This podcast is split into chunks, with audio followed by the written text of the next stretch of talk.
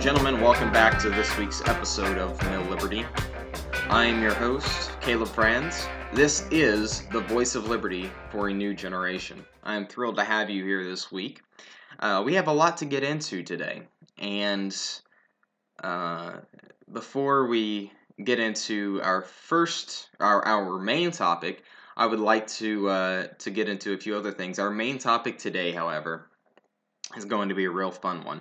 It's going to be one that has been uh, has been coming for a long time, uh, as you could tell in the in the title of this week's episode. It is about taxation being theft.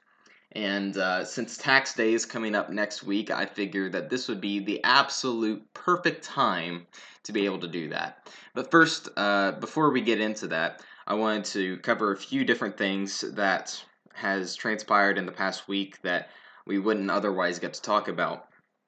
And uh, the biggest thing, of course, would be uh, Trump's bombing of Syria. And why that is, why everyone should be at least concerned that he did that.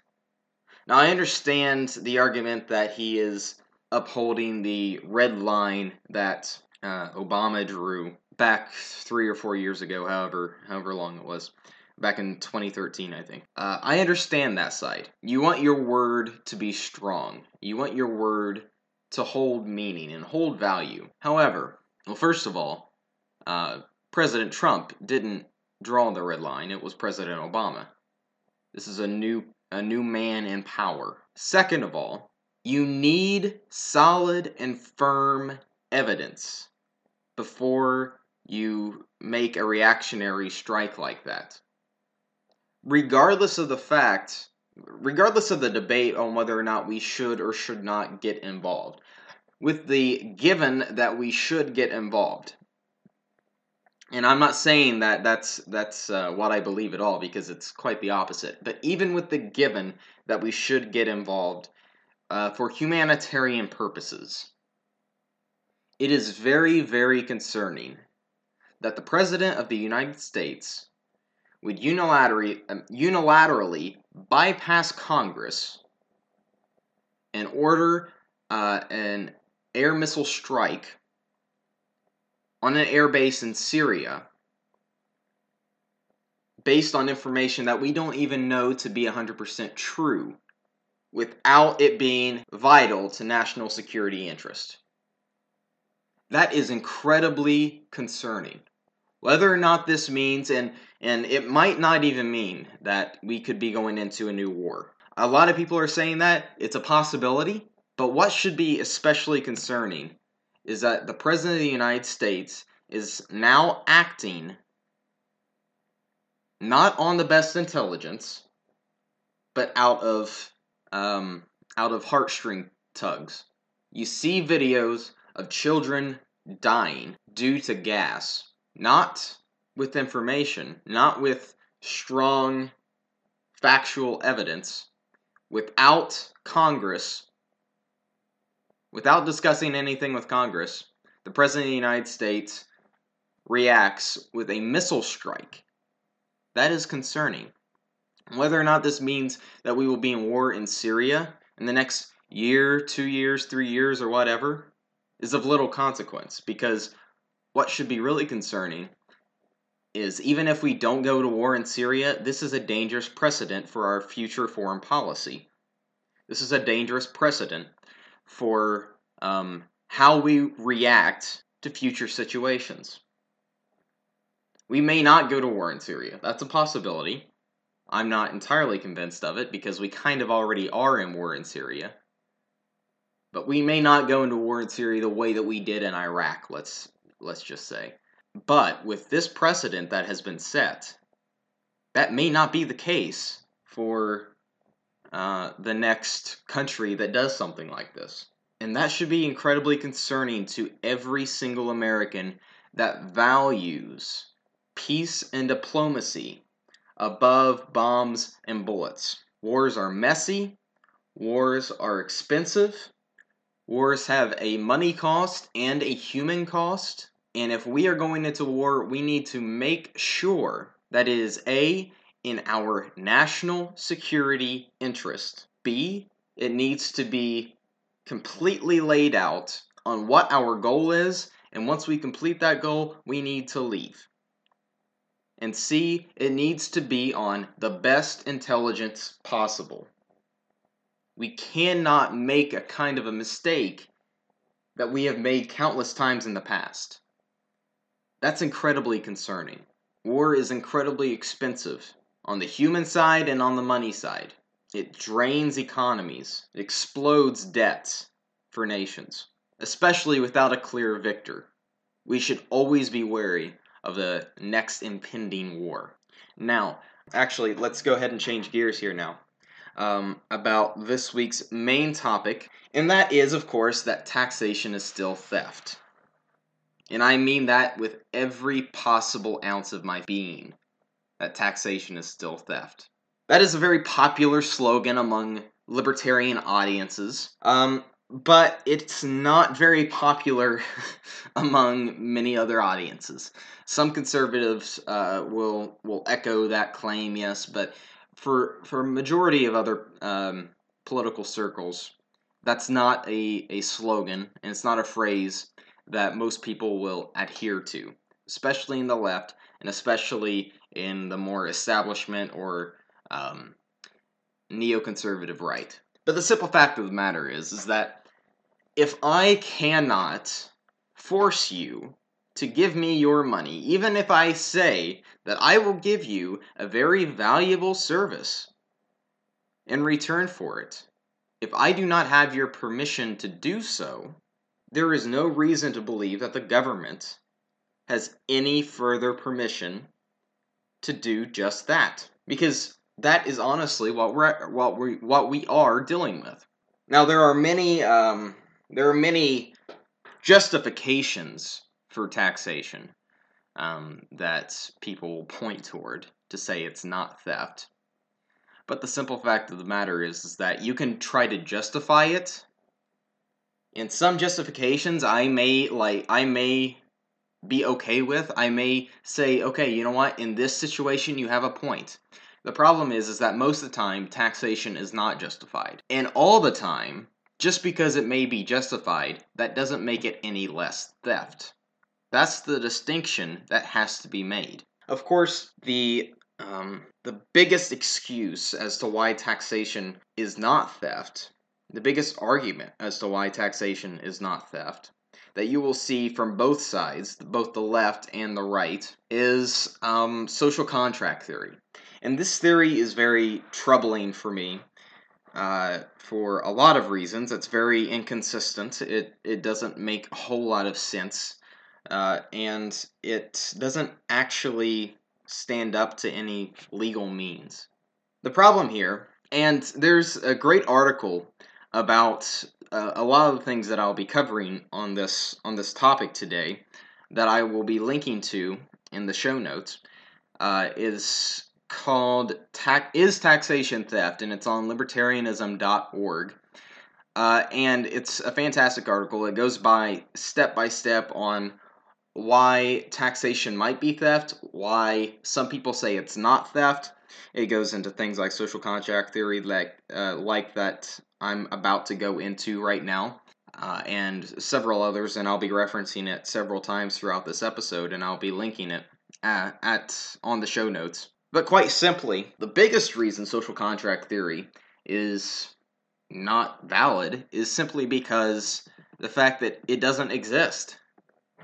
There has never been a an instance in which government has devised this contract for every individual in America to sign. There is no uh, uh, possibility that a U.S. citizen can opt out of it because they have never signed it. There is no such contract. It has never existed. Legally, if um, a company says that you have to pay for my product or you have to pay for my services because it's in the contract that I devised and that I uh, conjured up. But you say, well, it's never been signed. We just mutually agreed to it just by walking in my store or buying my my product, even though you never signed the contract, you still agree to it, that would never stand. That would never stand in a court of law. But for some reason, we believe that I say we, those who who try to use this this theory as justification for taxation uh, and why it might not be theft. For some reason, they they say that this is a very good example of why taxation is not theft, even though it has never been signed. I have never signed it. You have never signed it. Nobody has ever signed it. It does not exist. It's never been written up. It's never been offered by the government. Once you turn 18, you don't get the social contract in the mail to say, I hereby, um, I hereby agree to being taxed in trade for these services. That just simply does not exist. And then, of course, the argument will continue on to say that you just adhere to it by living in the United States. You adhere to it by agreeing to use the roads or use these public services. Well, that might be the case um, if you actually had an option on where your taxes went. Uh, that might be the case if you actually had an option, if you actually had a say on what government actually spent your tax dollars on. But the simple fact of the matter is, is it doesn't really matter if you do not use public roads. It does not matter if you do not use the postal service. It does not matter if you do not want um, police protection. It does not matter if you do not want the military to protect you from a foreign entity because your tax dollars will still go there regardless of what you want. So you could completely opt out of society by not using any of these services or any of these programs or not relying on any of these defenses, yet your tax dollars will still go to them. So until there is some way uh, to which your tax dollars can be can where you can decide where your tax dollars can go. That that argument simply does not stand. You cannot simply just say well if you don't like these services don't use them because it wouldn't really matter. I don't like the fact that we just bombed syria. But it doesn't really matter because my tax dollars still went to that. I don't like the fact that we have a giant welfare and warfare state it doesn't really matter because my tax dollars still go to that. Just because you do not want your tax dollars being used for X, Y, or Z program or service, it doesn't mean that they stop being used for those programs or services. And that is one of the more concerning reasons why so well first of all why social contract theory just uh, doesn't stand up. Second of all, why taxation is indeed theft because it doesn't matter. You you still do not have a say. Now, of course, you can go uh, city by city or state by state and try to get away from from certain programs being from your tax dollars being used for certain programs. But the fact of the matter is that federally, you don't have that option. Now, the argument continues to go that if you don't like it, then leave. Well, first of all, that's a very nativist approach, and I've never really understood why that was um, anywhere close to an argument. I want to live here. I like it here because it is the most free country. Even if it still has problems, it is the most free country that you could possibly live in. And there is no country that exists today without its own form of a social contract. So if you can point me to Ancapistan or um, Liberty Island or something like that, Liberty Nation, where they recognize that taxation is theft and you can have a say in where your, your tax dollars go if it if it's still if it still takes up taxes, then that would be one thing. But the problem is, is those options don't simply exist. Just because it's not as bad as North Korea doesn't mean it gives government justification to use and take those tax dollars and just say, well, it's it's social contract. You agreed to live here. so thus we can take your money without your say. And even if you had a voice in the matter, even if you could say, yes, I want my tax dollars to go to X, Y, and Z, it does not give you justification to tax other individuals because they may not adhere to that. They may not agree to that. That is simply why it is theft. That is why taxes, they're not voluntary. Now, of course, they may say that uh, that without taxation, then you know, then certain programs will be cut. Without taxation, then uh, a lot of things will be will be cut and destroyed. And to that I say good. To that I say finally. Most of your taxes are not going toward paying for roads, if you haven't noticed. A very, very slim margin of taxes actually go toward infrastructure. What the taxes mostly go toward? The military. They go toward um, Social Security, even though that's almost bankrupt. They go toward Medicaid and Medicare. They go toward the welfare state and the warfare state. And it doesn't matter if you agree with that or not, they still go toward those things. It doesn't matter if you use those things or not. I don't use welfare.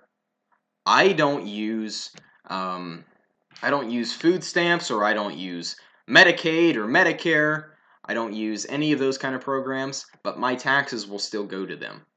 Not to mention the fact that it, it still doesn't matter because the government has a monopoly on, on several of these industries.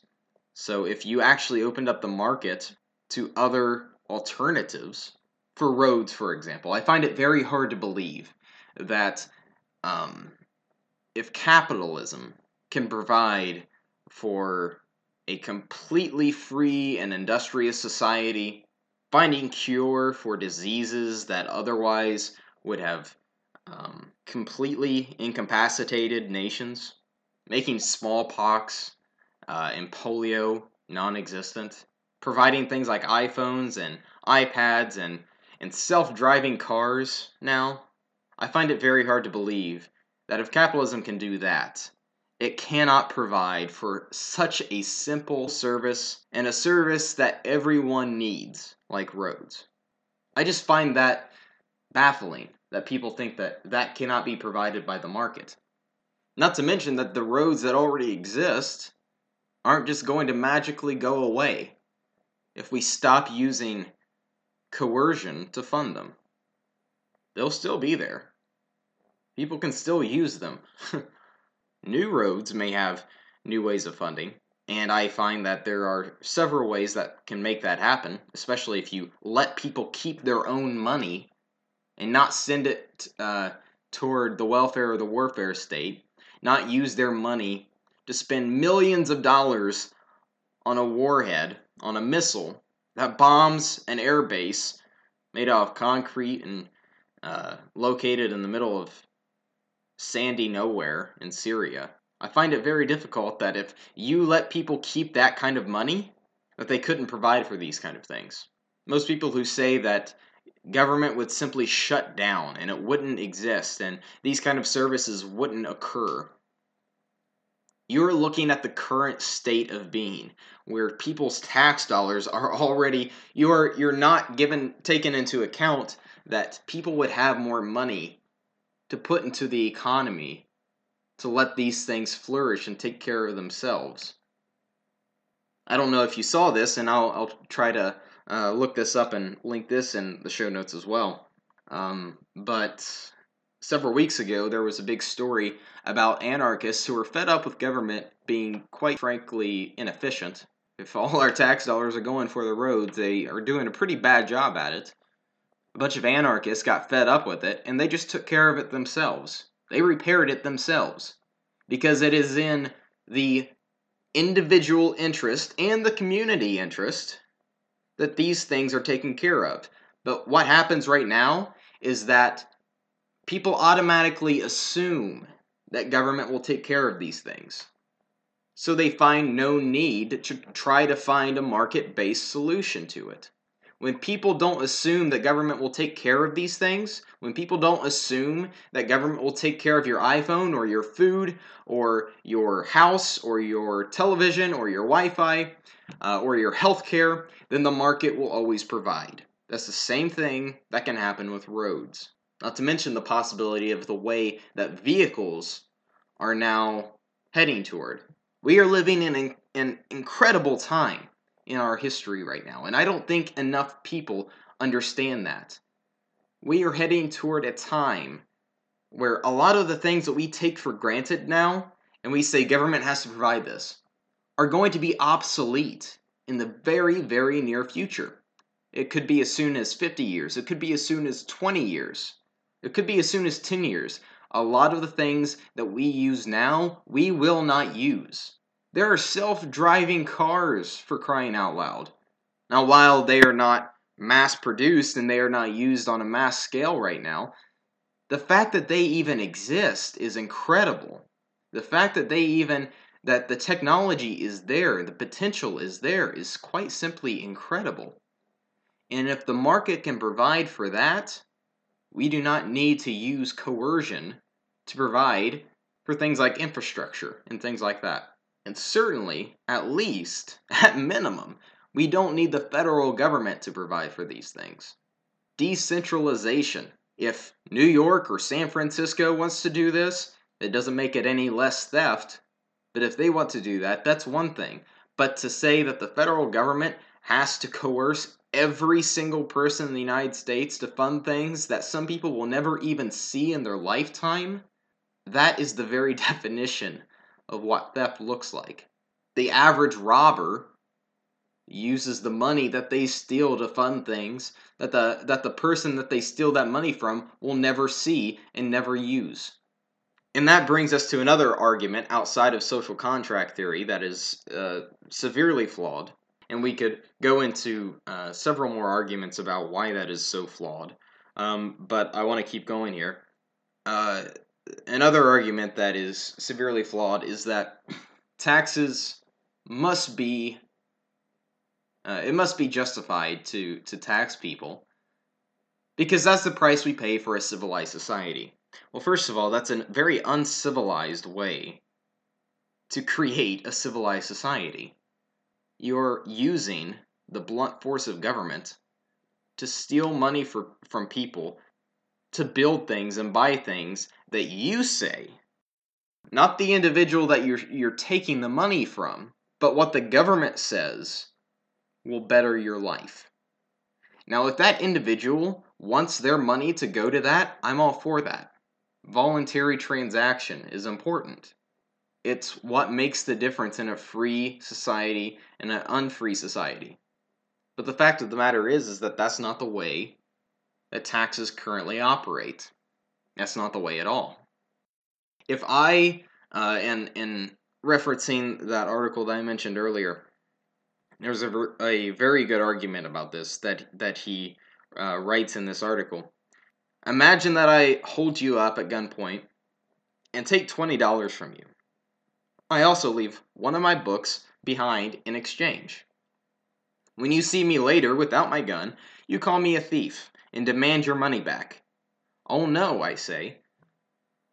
I am no thief, for I gave you something valuable in exchange. True, you never asked for that book, but it's a good book, worth much more than $20.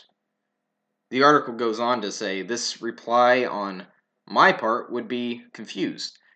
It doesn't matter that I gave you a good in exchange and it doesn't matter whether the book is really worth more than $20.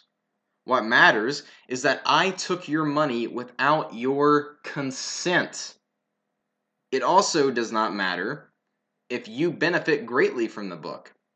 Suppose that, unable to convince me to take to take the book back, you wind up reading that book, which turns out to contain very useful information and advice that you end up much better off, including financially better off than before I came along. None of this changes the fact that I am a thief. The uh, temporal order does not matter.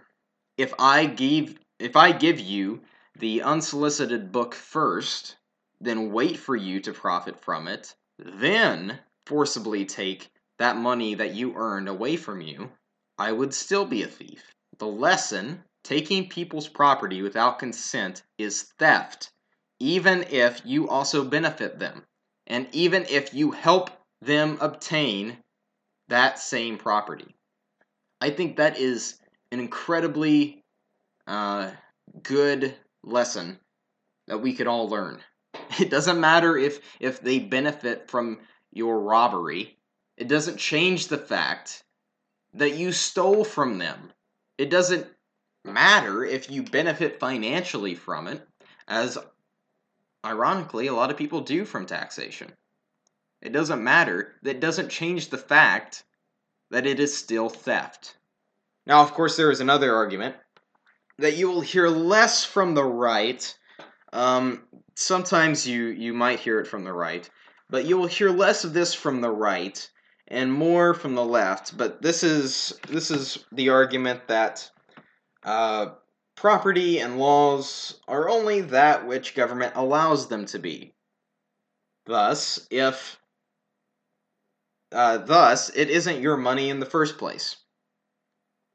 Now, this uh, this is a laughable argument for um, my friends on the libertarian spectrum, and especially even on the right. Even many conservatives will look at this and say this is just a dumb argument for taxation. Uh, however, you need to know how to combat this. Uh, from those who you discuss on the left, because I know that a lot of people on the left will use this argument against you the fact of the matter is that, that this is a basic misunderstanding of natural rights, and we talked a lot about natural rights um, a few weeks ago, a couple weeks ago, and this is why we have to understand that natural rights supersede the Constitution, and the Constitution supersedes uh, legal. It supersedes the law, laws that are passed by Congress. What may be legal is not necessarily constitutional. And what may be constitutional, even though it's very close, what may be constitutional may not necessarily be um, what is right naturally. It may not necessarily adhere to nature's law, the law of nature and of nature's God. That's something that we have to understand. Property rights are a negative right. You don't have the right to, to any property that you want, but you do have the right to pursue that property if you so choose to. If you own a property in a completely stateless society, that's your property. If you were abandoned on an island, completely alone, that's your island. You own that island. Nobody can come up and say, just on a boat, and say, This is mine now. I'm taking it from you. If they try to, you have the natural right to defend yourself and your property. This is what natural rights are all about. Likewise, it's your money. That's your property. The government does not have the authority, even if they do constitutionally, which they didn't till 1913. The government does not have the authority to tax your income under natural law. That is your property. It's not the government's property. They're saying this is what we'll take in, we'll leave you the rest. The same thing with property taxes. They're saying that that's not actually your property. We are just going to say that we actually own it, but we are renting it out to you. But anytime we don't want you to be there, you're not going to live there. While legally, that may be the case, or even constitutionally, that may be the case, it doesn't follow the natural law of nature and of nature's God. You have certain rights that are inalienable. You have certain rights that does not require the government to give to you. You have certain rights that supersede uh, government authority. And we have to make that kind of understanding. These are the kind of negative rights that we have to remember and we have to always defend. That is why, whenever people on the left start talking about the right to free education, the right to free healthcare, that's why uh, those kind of discussions are so dangerous because those are positive rights, and positive rights are not natural rights. Positive rights do not exist in a natural form. Only negative rights do. Only rights that are inherent in you do. You do not need to use coercion in order to get your rights. You may need to use force to protect your rights, but not to actually gain them. You have the right to life, to liberty, and to pursue your own happiness. That means property is in there. That means to pursue the life that you wish to. And if you don't have the right to property, then you can't pursue the life that you wish to. Now, most people on the right would understand this. On the left, that is a constant battle that we have to continually try to dig at and dig at even more and more and more every single day. Um, now, before we wrap up here, I want to make something abundantly clear that while, yes, taxation is indeed theft, that doesn't mean that we should, just because taxation is theft, that doesn't mean that we should automatically go from this massive tax state that we have right now to no taxes whatsoever. Now, there are many different ways that we can replace taxes that wouldn't just throw society up, you know, all uh, chaotic. There are many ways that we can replace taxes, but we cannot simply do that overnight. That is why we have to understand baby steps. That's why we have to understand that we must be unyielding in our principles, but very moderate in our approach. Jefferson said, In matter of principle, stand firm like the rock, but in matter of style, swim like the current. It's paraphrasing, of course, but I think that's incredibly important. The goal doesn't change. How you get there, it doesn't really matter. If you think that we should go from what we have now to absolute no taxation overnight, then you're doing more harm than good.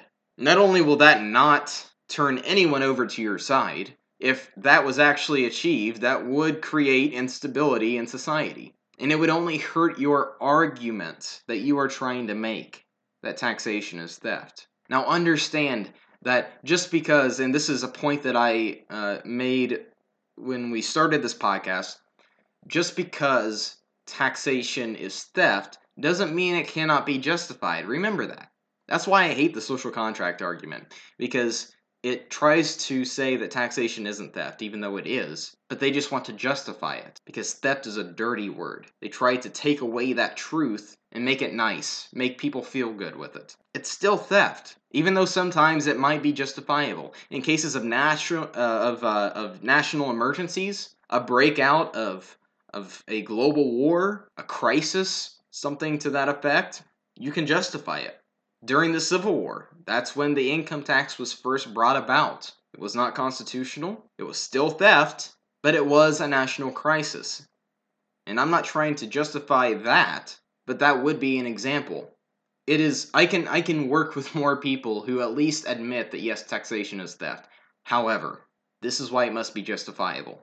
I can hand you I can hand you money to to uh, take care of the roads as long as we are regressing in how much taxes we take constantly.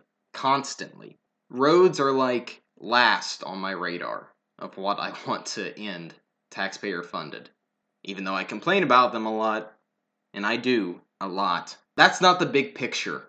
The big picture right now is the welfare state and the warfare state. That's what we have to address first. But the problem with taxation is not that it's it's uh, it's justifiable. The problem with taxation is that most of the time it is not justifiable and that it is indeed theft. It's still theft no matter what. But to say it isn't theft means that any taxes can be justified because this is just the natural order. This is what society demands. The changing times and the changing society demands that we must tax our people that's where it gets really, really dangerous. We have to understand that taxation is and always will be theft because we have to understand property rights. We have to understand natural law.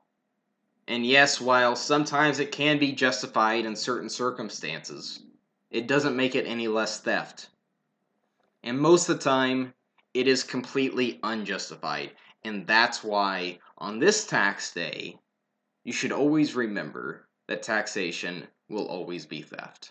That's it for this week. Um, I hope you enjoyed this episode. We had this is an episode that has been a long time coming, and I had a very good time digging into into uh, my hatred for taxes. Next week we will have Matt Kibbe on. He is the chief community organizer of and president of Free the People. Um, and we had him on a special event back during CPAC, uh, and he's a great, fun guy that we can talk to about. Um, he likes to talk about beer, and he likes to talk about rock and roll and stuff like that. So we'll probably touch on a few of those things. So it'll be a little bit more of a laid back episode, especially since it is going to be on 420. Hint, hint. Uh, a pretty famous libertarian holiday, if you want to call it that, I guess. You can look it up if you don't know why. Um, and as always, you can always follow me at Caleb Franz on Twitter and follow the show at Know Liberty. Um, and then subscribe to us on iTunes so that you will never miss an episode or an update. Uh, go ahead and give us a little five star review if you would like. Go ahead and give us a rating um, and comments about why you like the show so much. If you do, maybe you don't, I don't know. Um, it's not going to make me lose any sleep if you don't. But until next week, stay good and stay safe. We'll see you.